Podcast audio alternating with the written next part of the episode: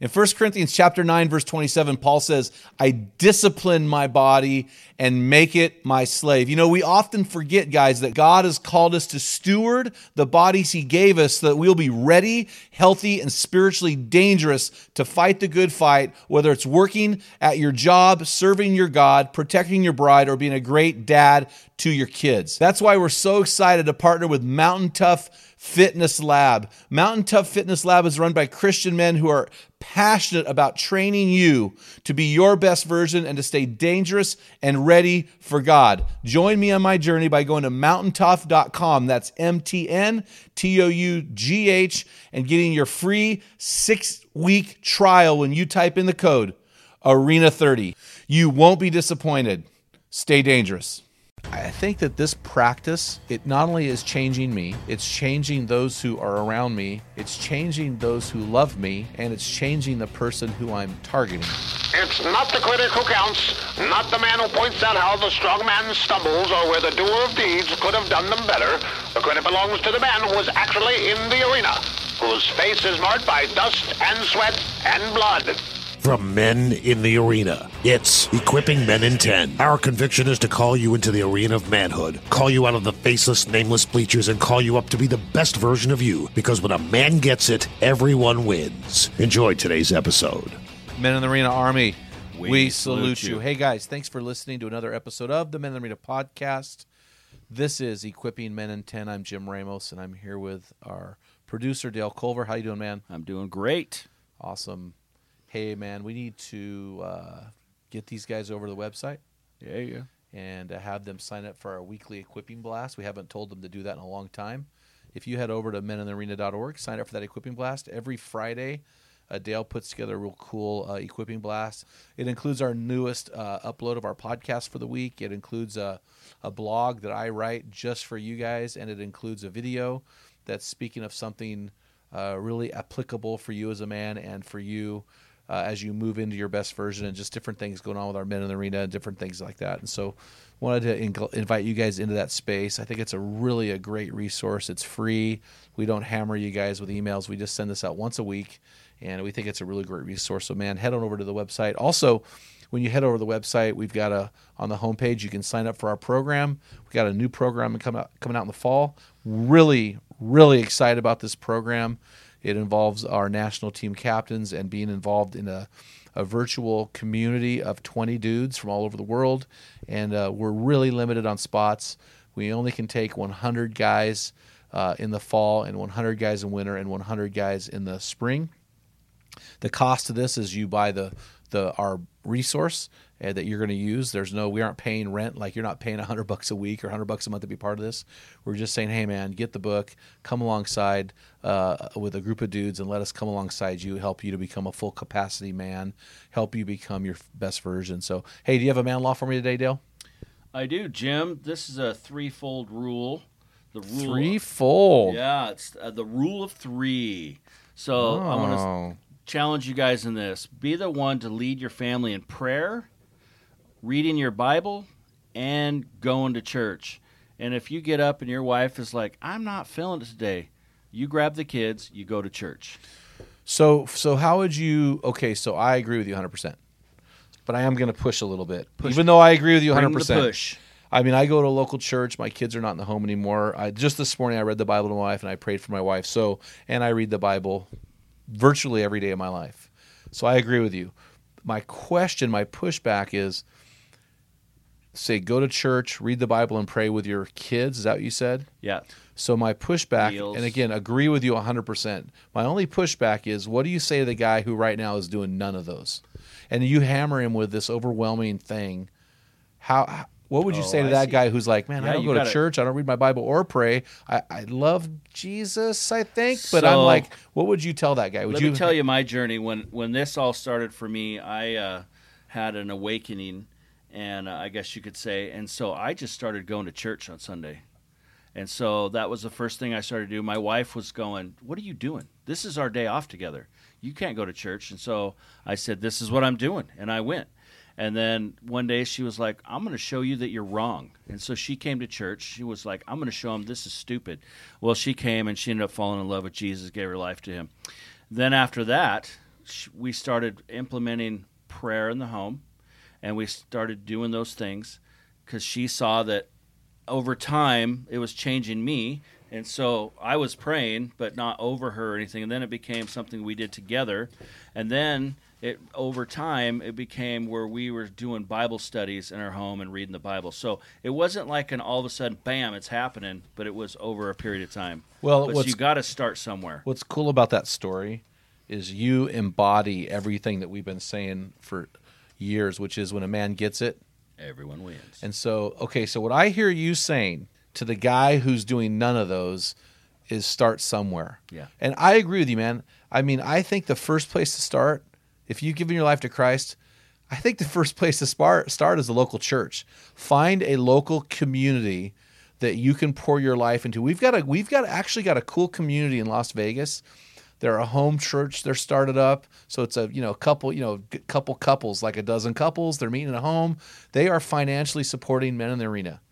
So they don't have an, a 501c3. They don't have a senior pastor. They're just some people who love the Lord who are building their own community, and that's their church. So I'm not defining church as like this thing that you have to go to with a pastor and a board of directors and a denominational name and a building.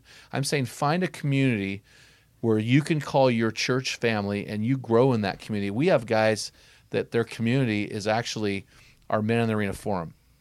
We have guys that their community in the fall will be the virtual teams that they're on. Now, those virtual teams are all led by guys who are involved in a local church, and they do this as well as, a, as another community.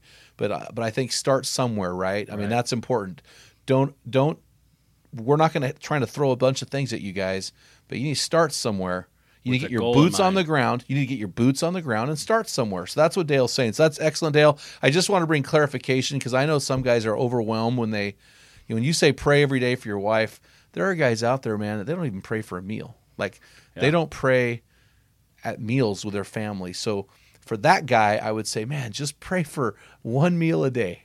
You know what I mean? So we're actually going to talk about praying at meals because I want to share with you one thing I do that I think is uh, life will be life changing for you and your family and those around you. One thing, but before I do that, I want to get into the meat of this podcast and I want to ask you a couple questions, and they're based out of actually a Bible reading I had this morning. Oh. So for those of you guys who are working with me through the One Year Bible, and you're up to date. Uh, today is July 28th. Is it 28th, Dale? It is, yes. The 28th. And this morning I read this. Okay, so Proverbs chapter 18, verse 2 in the one year Bible. So that translation is the New New Living Translation. So I like that translation for the one year Bible because it's easy to read, but they don't water down the message. Like a lot of Bibles out there, they water, they take specific words that are addressing specifically men and they neuter them. Listen, if it's a neutered thing, neuter it. I mean, if it's a generic thing like people, say people. But if it's man or woman, say man or woman. Don't neuter it. Some of these mm-hmm. Bible translations, I like the the modern NIV. They've neutered some words that they shouldn't have, and I think it's strategic. And so, anyway, I'm not going to go there. But I'm just saying, listen. This morning in the NLT, I read this: Fools have no interest in understanding. They only want to air their own opinions. And so that impacted me today because we live in a day and age where everybody's got their opinion. And everybody's entitled to their opinion, but the the opinions that we carry should be based off of truth. Like I have an opinion that two plus two is four. I have an opinion that the the day will end with the sun going down and the moon will come up, and the next day the sun will come up again. I have an opinion that Jesus is the way, the truth, and the life. Right. So I have opinions based off the truth, based off of truth. Now, for me to say that the pandemic is actually a plandemic, now that's my opinion, but they may that may not be based off of truth at all. That could be based off of social media and Fox News or CNN News or something like this. All I'm saying is I want to be careful to base my opinions on truth. Otherwise, I look like an idiot. And I want to throw my pearls in front of people that pursue truth. I don't want to throw my pearls before swine. Mm-hmm. So when somebody's really pursuing pursuing truth, I want to offer that to them. So the problem that I've seen with a lot of men today, especially younger men, right, and older men actually too, I should say this, but But the older men fade to this place. I see a lot of younger men entering this place. So a lot of guys, when they come to Christ, they come to Christ in an episode of passion. They're in a crisis. There's a passion. A passion develops for Jesus. They become radical, passionate followers of Jesus. And as they grow older, get married, have kids, make money, buy a house, and all these things crowd them out, they tend to fade to lukewarm. Mm. But what I'm seeing today is I'm seeing a lot of younger guys entering the world. They're lukewarm, mm-hmm. and, and they're they're and they're weak and they're soft. And I, and I've got a problem with that because we need to have passion, and so and we and God has called us to be salt and light to the world. And and the Bible tells us to in 1 Peter 3:15 I think it is or 16, be prepared in season and out of season to give a defense for the hope that lies within you. So I've been wrestling with some things personally. And I've been wrestling with them in the word, I've been wrestling them in the spirit, I've been wrestling them in prayer. And it's really interesting as I interview guests on the podcast, their interviews impact me. We have 5 episodes starting next week we're going to unlock my top 10 podcasts in each of the five categories that are essential to manhood protecting integrity, fighting apathy, pursuing God passionately, leading courageously, and finishing strong. And so, right now, we're as I record this, it's June 28th. I've read 31 books this year so far. So far this year, over half of them are for the podcast. So as I'm reading these books, I'm I'm reading with like, what am I? What's my takeaway? Right. So on August 15th, we're interviewing a guy named Doug Pollock. Doug wrote a book called God's Space. So you'll hear about this book in two months. This book impacted me in one area that is so deep. I've been implementing it already in my life with tremendous results. And I think if a guy can do this, it's life changing. And it's going to change his life, it's going to change this other person's life, and it's going to change the life of his family as they watch dad in action. Mm-hmm. Okay? So, here, before I tell what it is, I'm going to ask you guys some questions. And this is this this question my wife brought to me when before we were even dating. And when she said this to me, I was like, this is a woman that somebody's going to marry someday and is going to be stoked because she's beautiful and she's fierce. And I actually got to be the one to marry her. and she said, I just been I've been thinking about this and she said that she's only a 21 year old lady at the time. You're either a missionary or you're a mission field. My wife said that. Mm. And she still lives by that. She's a warrior. And I and I thought to myself, you know what, she's right. You're either a missionary or a mission field. So I would ask guys, guy, when you walk into a restaurant, when you walk into work, are you a missionary or a mission field? In other words, are you on the offensive or defensive? Are you playing prevent defense or are you pushing the ball down the field trying to score? That's really important. Mm. When I'm going to tell you what, Dale, and I, I, I, I believe you're the same way. When I walk in a room, I'm going to win. Right. I am going to strategically. My goal is to win. I'm going to win somebody to Christ. I'm going to win over. I'm going to try to. I'm going to find a way, throw lures, as many lures as I can to have somebody hook, bite the gospel, and I can reel them in. I mean, that's my goal. My goal is to win you over, to never be won over. I don't play that. Oh, I hope they can't out talk me or outthink me. I walk in a room saying there's nobody who can out truth me when it comes to Jesus, because remember, I'm about truth. Proverbs 18 says, Fools have no interest in understanding. They only want to air their own opinions. I don't have to worry about that mm-hmm. because I believe in biblical truth. So, are you a missionary or are you in the mission field? Are you on the offense or do you live on the defense? Are you a sheep? Meh. Are you a sheepdog?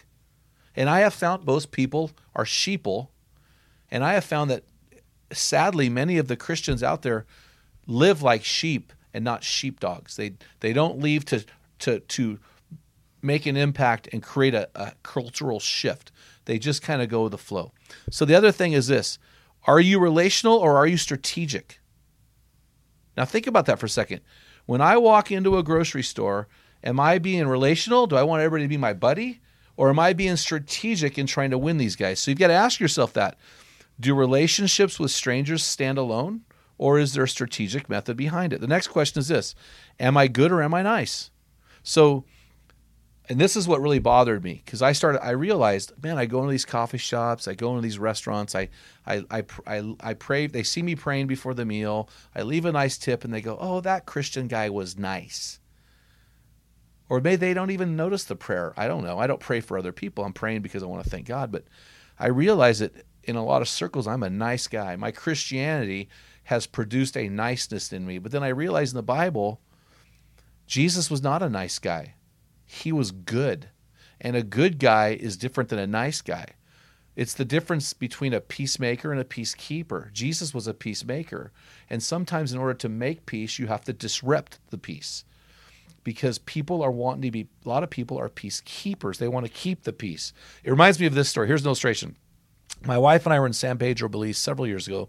It's one of our favorite places in the world. And at night, I like to get in a golf cart and drive around town. There's only three streets: Front Street, Middle Street, and Back Street. So we're driving around town. That you know, it's dark. There's golf carts all over the place, and we, and in in in Belize, they don't have peacemakers. They have these guys that are their policemen are peacekeepers.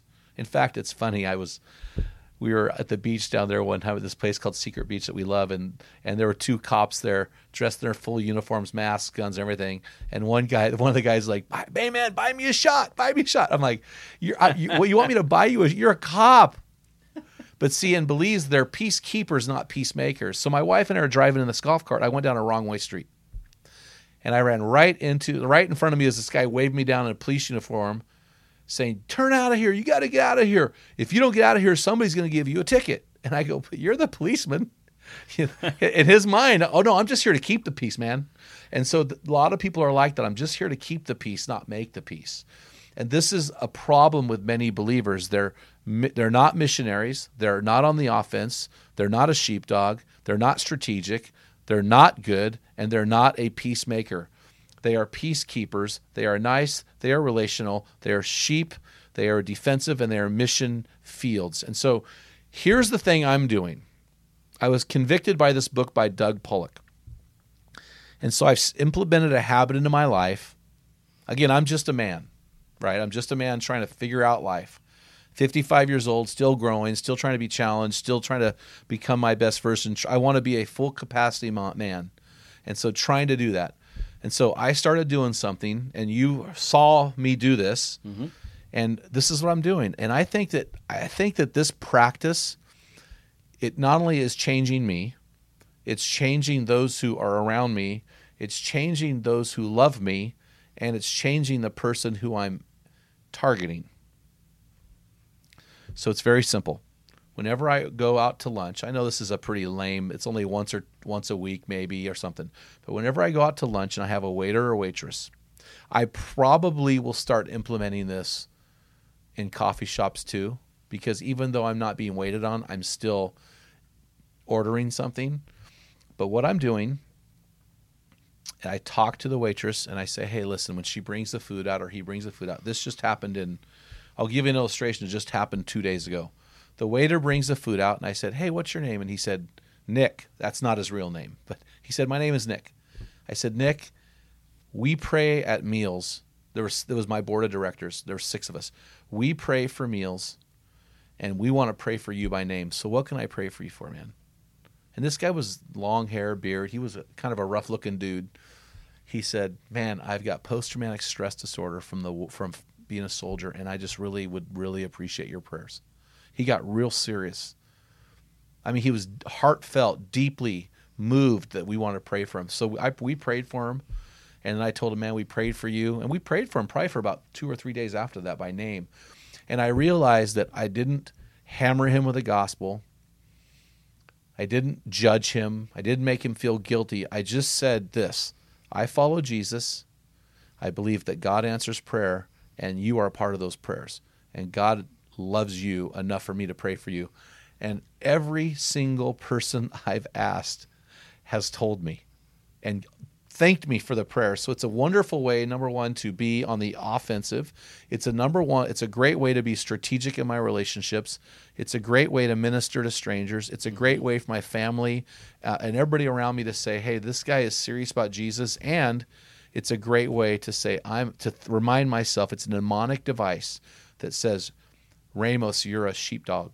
Ramos, you're on the offense. Ramos, you're a missionary, not a mission field. Ramos, you are salt and light, not some fading reflection of a battery that's going bad on your flashlight, you know, or your iPhone.